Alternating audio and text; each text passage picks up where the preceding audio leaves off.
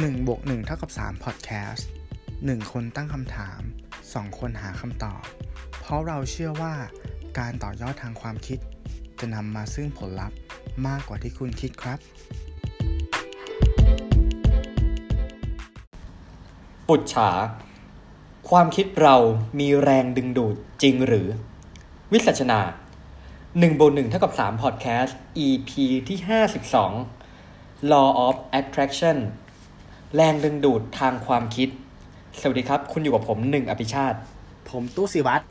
ครับ สวัสดีคุณตู้ครับ สวัสดีครับคุณผู้คฟังรับด้วยสวัสดีคุณผู้ฟังทุกท่านนะฮะขอบคุณที่ติดตามเรามาถึง EP นี้นะฮะสำหรับเรื่องราวนี้เนี่ยมันเหมือนเป็นภาคต่อเนาะจริง ๆ แล้ว อืมอืมใช่อืมใช่เป็นภาคต่อที่เราหาข้อมูลเพิ่มเติมมาจาก EP ที่แล้วนะฮะแล้วเอามาคุยกัน ถ้ายังไม่ได้ฟัง EP ที่แล้วเนี่ยก็จะเป็น EP ที่ 51 เราคุยกันเรื่อง แรงดึงดูดนะฮะอืมอันนี้ก็เลยเป็นภาคต่อที่เราไปหาข้อมูลกันมาเพิ่มเติม แล้วมันมีบางทฤษฎีที่เขาว่ากันว่านะฮะถ้าความคิดเราหรือจิตใต้สำนึกเรา คิดบางอย่างที่มันเข้มข้นพอเนี่ย มันจะดึงดูดสิ่งเหล่านั้นให้เราสมความปรารถนา มันจริงหรือเปล่าเรามาตั้งคำถามกันนะฮะอืมคุณตู้คิดว่าจริงไหม ผมคิดว่ามันจริงส่วนหนึ่ง แต่มันไม่ใช่ทั้งหมดอ่าคือ อ่าผมอะได้ยินไอ้คำคำเนี้ย มาค่อนข้างบ่อย แล้วก็ครับผมต้องพูดตามตรงว่าจะไปพบเจอข้อมูลตรงเนี้ยส่วนมากในพวกคลิปของอ่านักพูด นักสร้างเขาเรียกว่านักสร้างแรงบันดาลใจ แรงบันดาลใจใช่เขาจะบอกว่าครับเออเนี่ย การที่เราใช้กฎเนี่ยเนาะถ้าเรานึกถึงอะไรบางอย่างอย่างจริงจังแล้ว สักวันหนึ่งอะสิ่งนั้นมันก็จะมาหาเรา แล้วก็มีการเปรียบเปรยไปหลาย ๆ ในทฤษฎีที่มันค่อนข้างจะไปในเชิงจิตวิญญาณ แล้วก็บียอนนิดนึงเหมือนกับว่าเรามีพลังมากกว่าที่เราคิดนะ มันจะมาจากนู่นนี่นั่นอะไรเงี้ย ซึ่งต้องยอมรับตามตรงว่า อันนี้คือเรื่องส่วนตัวนะ ตัวผมอะไม่ค่อยอินอืมกับเรื่องนี้สักเท่าไหร่ อ่า แต่ในพาร์ทของคนหนึ่งเนี่ย เห็นว่าอ่านหนังสือ The Secret ใช่ไหมครับ จนจบแล้ว ใช่อ่า ใช่น่าจะเป็นผมคเคนยที่มีมีข้อมูลตรงนี้ค่อนข้างเยอะ แต่จริงๆก็ก็อ่านมานานแล้วแหละฮะ เพราะว่าหนังสือเล่มนี้ก็ออกออกมาพักหนึ่งพักใหญ่ๆเหมือนกันแล้วนะฮะ คือจริง ๆแล้วอืมอ่าครับคือหนังสือเล่มนี้เนี่ย จะชื่อว่า The Secret เขียนโดยลอนดาเบิร์นนะฮะ ในเล่มนี้เนี่ย ใจความเนี่ยเขาจะพูดถึงคำคำหนึ่งที่ที่เราอาจจะได้เคยได้ยินกันมาบ้างนะเขาจะใช้คำว่า law of attraction สำหรับผมผมจะตีความคล้ายๆ ว่าเป็นแรงดึงดูดทางความคิดนะถ้าหรือว่าถ้าแปลคำนี้ออกมาเป็นไทยเนี่ย มันก็จะแบบเหมือนเป็นกฎที่กฎเรื่องของแรงดึงดูด แต่อย่างที่คุณตู้บอกแหละว่า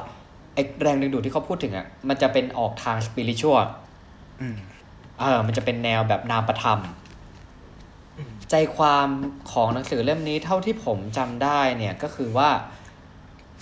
เขาบอกว่าถ้าเรามีความคิดเรื่องใดเรื่องหนึ่งที่มันเข้มข้นพอเนี่ย ความคิดเราเนี่ยมันจะช่วยดึงดูดบางสิ่งบางอย่างให้เราสมปรารถนาฮะอันนี้เดี๋ยวผมลองสรุปคร่าวๆแล้วกันคือคือหนังสือเนี่ยเขาจะพูดถึงมันจะมีกระบวนการ กระบวนการประมาณอ่าหลักๆสามอย่างนะฮะถ้าแปลเป็นไทยเขาจะใช้ว่าคำว่า ขอเชื่อรับอ่าจะเป็นสามคำนี้นะฮะขอคืออะไร ขอคือเหมือนเราขอในสิ่งที่เราอยากจะมีอยากจะเป็นนะฮะเชื่อคุณต้องเชื่อว่ามันจะต้องเป็นอย่างที่ที่คุณได้ขอไว้นะฮะและรับเนี่ย คุณจะต้องรู้สึกถึงมัน คือฟินไปกับมันนะฮะคือข้อมูลอันนี้ถ้าเกิดว่ามันมันมีผิดพลาดบ้าง ก็อาจจะต้องขออภัยเพราะว่าอ่านมานานมากแล้วจริงๆนะครับถ้าตัวอย่างที่มองให้เห็นภาพอ่าสมมติเราบอกว่า เราอยากมีเงินหนึ่งล้านบาทเนาะอืมอะเราอาจจะขอกันว่า โอเคฉันฉันอยากจะมีเงินหนึ่งล้านบาทนะฮะอืมแล้วเราต้องเชื่อคือคุณต้องเชื่อในตัวคุณว่า เฮ้ย อันนี้ผมไม่ใช่ไลฟ์โคนนะต้องบอกก่อนอืมคุณจะต้องเชื่อว่า เออ คุณเนี่ยจะต้องมี แน่ๆในวันหนึ่ง รับเนี่ย คุณจะต้องจินตนาการว่า อ่าเขาอาจจะจินตนาการให้มันแบบเหมันเห็นภาพว่าแบบ คุณได้สัมผัสเงินก้อนนี้ แล้วคุณรู้สึกยังไง เออ ให้มันแบบฟินให้มันรู้ ให้มันรู้สึกว่าคุณได้รับมันมาแล้วจริง ๆอะอืมแล้วพอจิตใต้สำนึกหรือความคิดที่มันเข้มข้นอย่างนั้นอะ มันจะดึงดูดเงินล้าน เข้ามาหาคุณอืมเออ แต่ถ้าเรามองในแง่ คือผมเคยเอาเรื่องนี้ไปคุยกับคนที่เขามาสายวิทยาศาสตร์เนี่ยอืมเขาก็ไม่ค่อยเชื่อ เพราะว่า มันดูเป็นสองสิ่งที่มันไม่เกี่ยวข้องกันใช่ไหมเพราะสิ่งหนึ่งอะ มันอยู่ในสมองเราอืมเออ มันเป็นความคิดของเราคนเดียวอะ แต่สิ่งหนึ่งอะ มันเป็นมันเป็นรูปธรรมที่มันอยู่ข้างนอกสมมติเงินเนี้ยมันอยู่ข้างนอกเนี้ยเออ แล้วถ้าทุกคนมีความคิดเรามาฝึกงั้นเราเราไม่ต้องทำมาหากินเราอาจจะมานั่งฝึกความคิดให้มันเข้มข้นพอ แล้วทุกคนก็จะรวยอย่างนี้มันก็มันก็ไม่ make sense ไม่ใช่ห make sense จริง ๆ เลยอะเออไม่เอ make อ sense คือมันไม่เลย make sense ใช่จริง ๆ ใช่ แต่ถ้าอย่างที่คุณตู้บอกว่ามันมีเกร็ดอย่างหนึ่งที่มันพอไปแต่แต่ได้ว่า ถ้าเกิดความคิดเหล่านั้นอะ มันทำให้เราเนี่ย เป็นแนวโน้มว่าเรามา take action เพื่อได้สิ่งเหล่านั้นมา ผมว่าอันนี้มัน make sense มากขึ้นนะ เห็นด้วยไหมถูก ใช่ อืม นั่นแหละ ผมก็เลย อะเอามาส่งผมก่อนแล้วกันว่า พอพอผมเริ่มมีความตั้งข้อสงสัยกับเรื่องของ law of attraction นะฮะก็เลยไปหาข้อมูลเพิ่มเติม แล้วก็ไปพบว่ามันมี คุณชื่อคุณว่า Eric S. Burden นะเขาเขียนบทความไว้ใน Medium นะฮะ ใจความเนี่ยเขาบอกว่า what the law of attraction really is to me คือประมาณว่า คือไอ้กฎแข็งแรงดึงดูดเนี่ย มันส่งผลอะไรกับเขาบ้าง คือวิธีการที่เขาจะเล่าเรื่องเนี้ยเขาให้ย้อนกลับไปดูคลิปสัมภาษณ์นะฮะ ของดาราที่ชื่อจิมแคร์รีครับใช่ไหมจิมแคร์รีเนี่ยก็คือคนที่แสดงพวกอ่า The Mask นะ Yes Man yes man นะครับ คือนับว่าเป็นดาราฮอลลีวูดที่ค่อนข้างประสบความสำเร็จในหน้าที่และอาชีพนะฮะอืมเขาเคยได้ไปปรากฏตัวสัมภาษณ์ในรายการโอปราโชว์นะฮะ ประมาณช่วงปีอ่า90 ต้นๆเนี่ย คือพูดถึงเกี่ยวกับงานเขาอะไรเงี้ย คือเขาบอกว่าการที่เขาประสบความสำเร็จได้เนี่ย มันผ่าน law of attraction หรือว่ากฎแห่งแรงดึงดูดเนี่ย คือเขาเขาเชื่อ คืออย่างตัวเขาเองเขาเชื่อว่าวันหนึ่งเขาจะต้องแบบเขาจะต้องรวยเขาจะต้องประสบความสำเร็จนะฮะอืมเออ แต่ว่าสิ่งที่มันต่างออกไปเนี่ย คือเขาบอกว่าพอยต์อะมันเรียบง่ายมากเลยนะ สมมติว่าเขาบอกเขาอยากรวยเนี่ยเขาเขียนเขาเขียนเช็คให้ตัวเองเนี่ยหนึ่งล้านเหรียญดอลลาร์สหรัฐนะฮะแล้วก็แล้วก็แบบเก็บไว้นะฮะแต่ว่าเขาเขาไม่ได้แค่แซงว่าตัวเองเนี่ย ได้รับเงินหนึ่งล้านแล้ว หรือว่าเป็นเป็นเศรษฐีไปแล้ว แต่เขาทำงานเพื่อได้มันมาอืมเออ อาจจะเป็นฟิลเหมือนว่า คุณอาจจะเขียนเช็คสักใบหนึ่งแล้วอาจจะแปะยี่ฝานผนังห้องหรือว่าบางคนที่เวลาเขามีเป้าหมายอะไร แล้วเขาจะเขียนเขียนเพื่ออะไร เขียนเพื่อให้เราเห็นในทุกๆวันอืมเออ แล้วพอเราฟินว่าเออวันหนึ่งต้องเป็นอย่างนี้แล้วเขาบอกว่าเขา work for it อะอืมอืมเออ หรือว่ามันเป็น ความสมดุลนะฮะ จริงๆ law of attraction เนี่ย ผมตัวผมเองผมรู้สึกว่าไม่ใช่ว่าไม่ดีคือจริงๆ มันก็ดีแหละ แต่ว่ามันต้องจัดสมดุลกับกฎอีกข้อ ผมขอเรียกว่ากอย่าฮะกอย่าอันนี้อ่ากอสะกกดอย่าว่าที่ G พูด O อ๋อโอ G เคโอ O เค Y A แต่อยากให้คุณโอเคผู้ฟังจำว่าเป็นกฎกอย่านะฮะครับย่อมาจาก get off your ass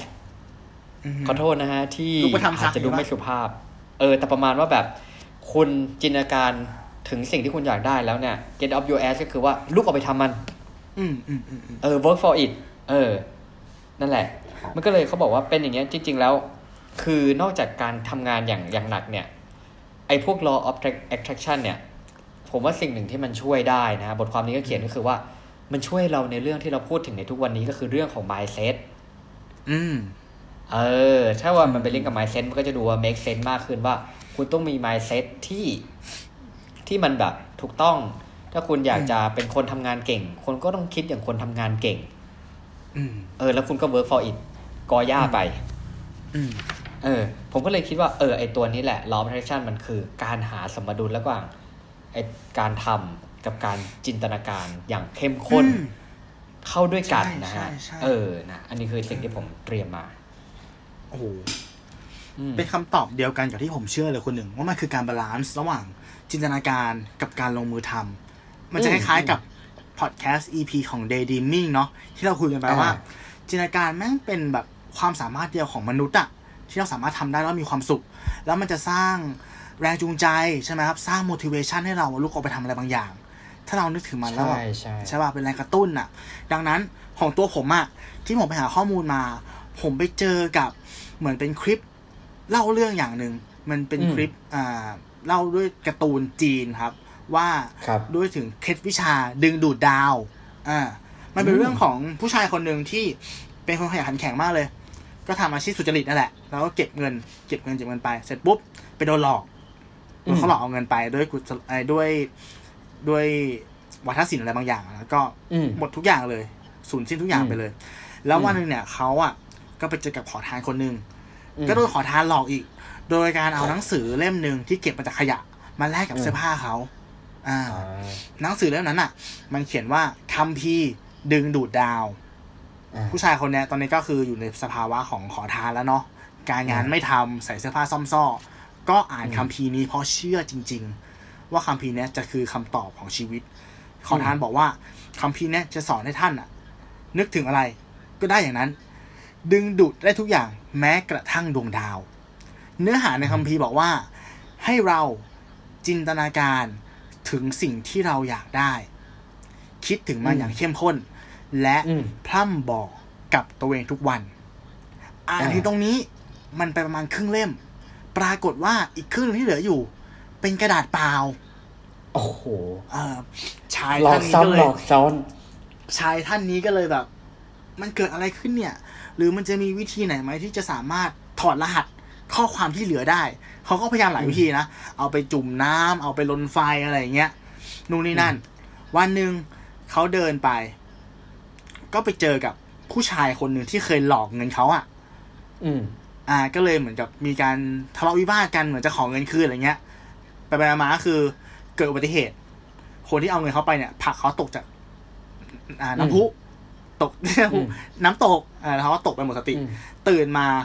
เขาไปเจอกับนักปราชญ์คนหนึ่งอืมที่ช่วยชีวิตเขาไว้อืม ก็ชิดแชทกันนิดหน่อย แล้วเขาก็ถามหาหนังสือคัมภีร์เล่มเนี้ยพอดีมันไม่อยู่ไงนักปราชญ์เขาก็บอกว่าเขาเอาไปตากให้ พอดีมันเปียกผู้ชายคนเนี้ยก็เลยถามถึงวิธีการถอดรหัสของส่วนที่เหลือของเล่มอะว่ามันจะทำยังไงอืมท่านพอรู้ไหมนักปราชญ์อืมก็ถามว่า โอเค เจ้าจินตนาการว่าเจ้าอยากเป็นเศรษฐีใช่ไหม ผู้ชายบอกว่าใช่ แล้วเจ้าจะทำมันได้อย่างไรล่ะอืมผู้ชายก็หยุดคิด แล้วก็นึกย้อนไปถึงทุกอย่างที่เคยทำมา ก็นึกอืมออกว่าเขาเคยไปเจอกับผู้หญิงคนหนึ่งที่ขายอืมเสื้อผ้าที่อืมผ้ามันแข็งมากแล้วขายไม่ออก อืมเขาเคยทำงานในเหมืองแร่แล้วคิดว่า ไอ้เสื้อผ้าที่มันแข็งกระด้างแล้วขายไม่ออกเพราะผ้าไม่นิ่มเนี่ย น่าจะขายกับอืมคนที่ทำงานในเหมืองแร่ได้ดี เพราะมันทน เขาจะได้ไม่ต้องอืมเปลี่ยนเสื้อผ้าบ่อยอืมไปไปๆมาๆกลายเป็นว่าผู้ชายคนเนี้ย คิดโมเดลธุรกิจเว้ย ออกในหัวอืมแล้วก็พูดอย่างลนลานกับนักปราชญ์ว่า ตายละ ฉันกลัวจะลืม ขอกระดาษหน่อยได้ไหมฉันอยากจด นักปราชญ์ก็บอกว่าอืมข้าไม่มีกระดาษ แต่เจ้ามีหนังสือเล่มนั้นอยู่ไม่ใช่เหรอคัมภีร์เล่มนั้นอืนะมเขาก็เลยอืมเขียนแผนธุรกิจออกมาในคัมภีร์เล่มนั้นเว้ยณอืมจุดนั้นอะ มันถึงบางอ้อเลยว่า เขาเหมือนหลุดพ้นแล้วอะแล้วรู้เลยว่าอ๋อกฎของแรงดึงดูดอะมันคือการที่เราอะนึกถึงอะไรบางอย่าง อย่างถี่ถ้วน วางแผนและลงมือทำอ่าอ่า มันคือการ balance ใช่ไหมระหว่างความคิดจินตนาการกับการลงมือทำถ้าเปรียบเปรยง่ายๆมันคือทฤษฎีที่ว่าคิดอย่างไหนก็ได้อย่างนั้นนะคุณหนึ่ง ถ้าคุณหนึ่งคิดว่าจริงถ้าจริงไม่ใช่ ถ้าเราคิดว่าเราจะถูกหวยถ้าเราคิดแค่นั้นอะคือเราคิดเพ้อฝันใช่ปะเราได้อะไรคืนมา เราก็ได้ความเพ้อฝันคืนมา เหมือนคนเรามักจะไปติดกับกับกับภาพสุดท้าย แล้วคิดอยู่อย่างนั้น ผมอยากให้มองย้อนไปว่า ถ้าพูดถึงตัวอย่างง่ายๆว่าอย่างเช่นว่าอะ law of attraction เนี่ย คุณต้องคิดถึครังบผลลัพธ์มันก่อนใช่ปะคิดถึงครับความรู้สึกตอนได้มันมาใช่ไหมถ้าเรามองครับความรู้สุขเนี่ยเป็นการที่เราได้กินผลไม้อันหนึ่งที่มันหอมหวานมากๆเลยอืมรสชาติอร่อยกลิ่นหอม แล้วรู้สึกขอบคุณอืมมากๆ อะอยากอืมได้มันมากๆอะคนส่วนใหญ่อะจะติดภาพอยู่แค่ตัวผลของมัน แต่ไม่มองไปถึงใบ กิ่งก้านสาขาเมล็ดลำต้นเมล็ด รากอืมพื้นดิน ถ้าคุณรู้จักมองให้มันลึกแบบนั้นอะมองภาพกว้างอืมมองอย่างละเอียดคุณจะรู้ว่า คุณควรจะปลูกไอ้ต้นไม้ต้นเนี้ยยังไงถูกปะปลูกในดินแบบไหน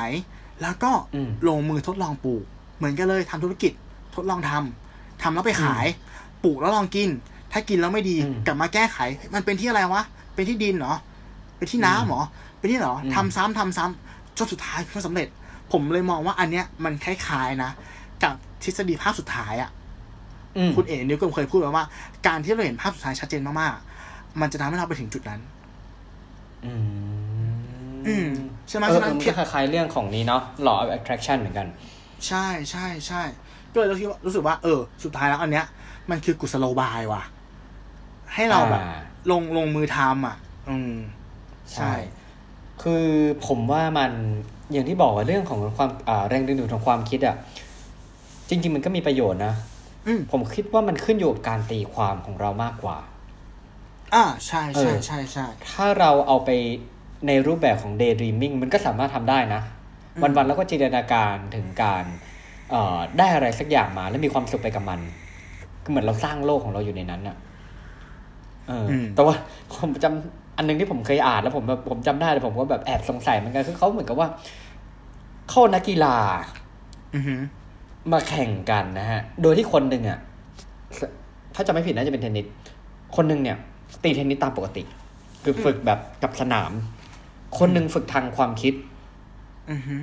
เออ ก็คือนั่งคิดว่าฉันได้ออกไปซ้อมเทนนิส ฉันได้ตี ฉันได้ถือแร็กเก็ต อ่า จริงอืมๆ เวลาหนึ่งสัปดาห์ผ่านไปอ่าทั้งคู่สามารถตีได้อย่างสูสี ขอย้อนเออไปนิดนึง คนที่เออฝึกโดยความคิดอะเขาเคยตีเทนนิสมาก่อนปะ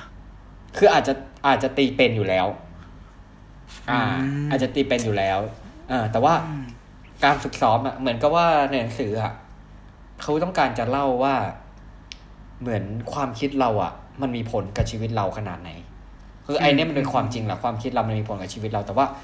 ความคิดเรามันมีผลกับลักษณะทางกายภาพของเราด้วยเหรอแบบ สมมุติเราเราอยากเตะบอลเก่งแล้วเราแบบไม่ลงคือเราอาจจะเตะเป็น แต่เราไม่ลงไปซ้อมในสนาม แล้วเรามาจินตนาการว่าเราได้ลงไปเตะเราได้ยิงประตูเข้าเราได้ฟินเราได้แบบอะไรเงี้ยอืมแต่กล้ามเนื้อของเราล่ะ อืมที่มันเป็นสิ่งที่จับต้องได้เนี่ย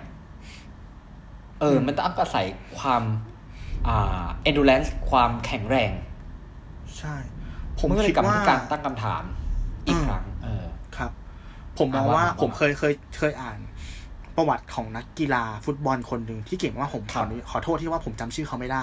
แต่ว่ามันอ่าก็มีความเชื่อมโยงกันอยู่ คือเหมือนกับว่าเขาอะเป็นนักบอลที่ถ้าพูดถึงฟิสิกอลแล้วร่างกายเขาเนี่ยเขาไม่ได้เก่งเว้ยคือไม่ได้เร็ว ไม่ได้ตัวใหญ่ แต่อืมสิ่งที่ทำให้เขาเหนือกว่าคู่แข่งอะ คือการที่เขาอะดูการแข่งขันซ้ำไปซ้ำมา วิเคราะห์ศัตรูซ้ำไปซ้ำมา แล้วใช้ความอ่าคิดว่า ไอเนี่ย มันจะเคลื่อนที่ยังไง จะรับมือกับมันอ่ายัยังไง จะดักมันยังไง จะยิงประตูยังไง อันนี้ก็เป็นเหมือนตัวอย่างหนึงเนาะที่ว่า มันมันใช้ความคิด ใช้การตกผลึก ใช้ข้อมูลใช้ Data อ่มาสู้ Data ในสนามแข่ง แล้วมันก็ทำให้เขาสำอ่าสำเร็จได้ แต่ว่าเขาก็มีความเป็นนักกีฬามาในระดับหนึ่งแล้วไง คือต่อให้เขาไม่ได้เก่งเวอร์ แต่เขาคือคนที่เล่นอยู่ในแบบในลีกชั้นนำในภาพบอกใช่ปะแค่เหมือนกับว่าเขาอาจจะแบบมีคะแนนสักเจ็ดเต็มสิบอะแต่อีกสามส่วนที่หายไปอะเขาใช้ Data เข้ามาช่วย ใช้ความคิดเข้ามาช่วยอืมอันนี้ผมว่ามันอืม make sense อืมอ่าเออเออถ้านี้ถ้ามองในแง่นี้เนี่ย ผมว่าเป็นไปได้เป็นไปได้ อืม อืม ก็ยังก็ยังตอบกันไม่ได้เนาะเพราะว่าเราก็คงหาคำตอบให้ชัดเจน ไม่ได้สำหรับปุจฉาข้อนี้ที่เราเตรียมมา ใช่ใช่แต่ว่าณเออวันเนี้ยที่ผมเชื่อคือผมผมยังผมเชื่อในแบบของผม ก็คือในเชื่อในเรื่องของการ balance ระหว่างจินตนาการกับการลงมือทำที่คุณหนึ่งพูดแหละมันมันคือ key เลย คือ การที่เราทำอะไรไม่สำเร็จทุกวันเนี้ย มันเกิดจากเราขี้เกียจเว้ยคือเราที่ไม่สามารถฝืนแรงต้านนะตอนแรกได้ใช่ป่ะไอการที่เรารู้จักจินตนาการรู้จักนึกถึงสภาวะที่เรารู้สึกขอบคุณที่เราได้รับมันมาแล้วอะแล้วเอาไอความรู้สึกตรงนั้นอะมาเป็นแรงขับเคลื่อนอะให้เราผ่านอืมจุดที่มันฝืดเคืองของการเริ่มต้นไปได้อะอืมเออเนี่ย อันนี้มันเป็นคำอธิบายที่ผมรู้สึกว่า เอ้ยมัน make sense เว้ยที่มันจะทำให้อืมเรา attraction มันมีจริงอะ ใช่ปะอืมอืมใช่คบเพราะว่าใช่ครับเพราะว่าคิดแล้วไม่ทำก็ศูนย์ทำโดยไม่คิดอืมก็ศูนย์ถูกไหมทำแล้วไม่คิดเลยทำไปเรื่อยๆทำเหนื่อยผิดด้วยทางงงผิดทางเออ เออใช่ใช่เหมือนมันจะทำให้เราหนึ่งคือ เราไม่ท้อและสองคือเราไม่หลง อ่า อืมที่ผมคิดนะโอเค ได้ครับ ดีดีดีก็โอเค งั้นก่อนจะของคุณตู้มีข้อมูลอะไรเพิ่มเติมสำหรับท็อปิกนี้ไหมของผมจะประมาณนี้แหละ จะจบแล้วครับ โอเค ก็อันหนึงที่ที่ในบทความที่ผมเอามาเนี่ยเขาก็มีคำหนึ่งประโยคหนึ่งที่ผมชอบมาก ผมอยากเอามาพูดให้ฟังแล้วกันนะฮะอืมอืมอ่า ขอแปลเป็นไทยให้เลยแล้วกัน คือเขาบอกว่า คุณเนี่ย ต้องการสมองของคุณเพื่อที่จะคิด เพื่อที่จะดูดบางอย่างมาหาคุณ เออ แต่ว่าในขณะเดียวกันเนี่ย คุณเนี่ยจะต้องทำบางอย่างเพื่อคนอื่นเพื่อที่จะดึงดูดสิ่งเหล่านั้น กลับมาหาคุณเช่นเดียวกัน เขาใช้คำพูดเปรียบๆประมาณว่า คิดแล้วก็ลงมือทำด้วย ก็อย่าลืมคอนเซ็ปต์กอย่าของผมนะฮะ ครับ ครับผมโอเคโอเค นะฮะสำหรับ EP นี้ก็อาจจะสั้นหน่อยนะฮะ พอดีว่ามันเหมือนเป็นแบบ มันเป็น EP ต่อจากรอบที่แล้วนะฮะ แต่อยากใช่มาเล่าสู่กันใช่ฟังจริงๆแล้วคุเฮ้ณยผู้จะฟังว่าล่ะสำหรับครับ คุณหนึ่งอะคุณหนึ่งว่ามาจะว่าไปแล้วอะการที่เราเตรียมเรื่องนี้มาเนี่ยก็ถือเป็นเรื่องบังเอิญนะเนี่ยมันถือว่าเป็นกฎของแรงดึงดูดป่ะครับ ที่เตรียมหัวข้อมาชนกันเป๊ะๆอย่างเงี้ย เออเป๊ะๆเลย ใช่ ไม่นึกว่าเราคำว่าแรงดึงดูดจะจะบังเอิญทำให้เราแบบมาเจอ topic เดียวกันเอามาเล่าสู่กันฟัง ใช่ใช่ใช่ใช่นะฮะอะฝากไปคิดนั่นแหละรับฝากไปแล้วคุณคิดผู้ฟังนะฮะคำตอบใช่คำตอบของคุณผู้ฟังสำหรับเรื่องแรงดึงดูดทางความคิดเนี่ยเป็นยังไงกันบ้าง หรือว่า ถ้ามีใครใช้แล้วได้ผลหรืออะไรก็มาแชร์ประสบการณ์กันได้เลยนะฮะ ครับผมสำหรับ EP อื่นๆสำหรับหนึ่งบนหนึ่งเท่ากับสามพอดแคสต์ตัวเราเท่าที่รู้เนี่ย สามารถรับฟังได้ทุกช่องทางที่คุณฟังพอดแคสต์นะฮะ ไม่ว่าจะเป็น YouTube Anchor Spotify Apple Podcast Podbean นะฮะ สามารถพูดคุยกันได้ทาง1บน1เท่ากับ3เป็นเพจ Facebook ตัวเลขก็ได้ ตัวอักษรภาษาไทยก็ได้และทางบอกดิสด้วยนะครับสำหรับ EP นี้ผมหนึ่งอภิชาติ ผมตู้สิวัตรครับ ขอบคุณมากครับครับ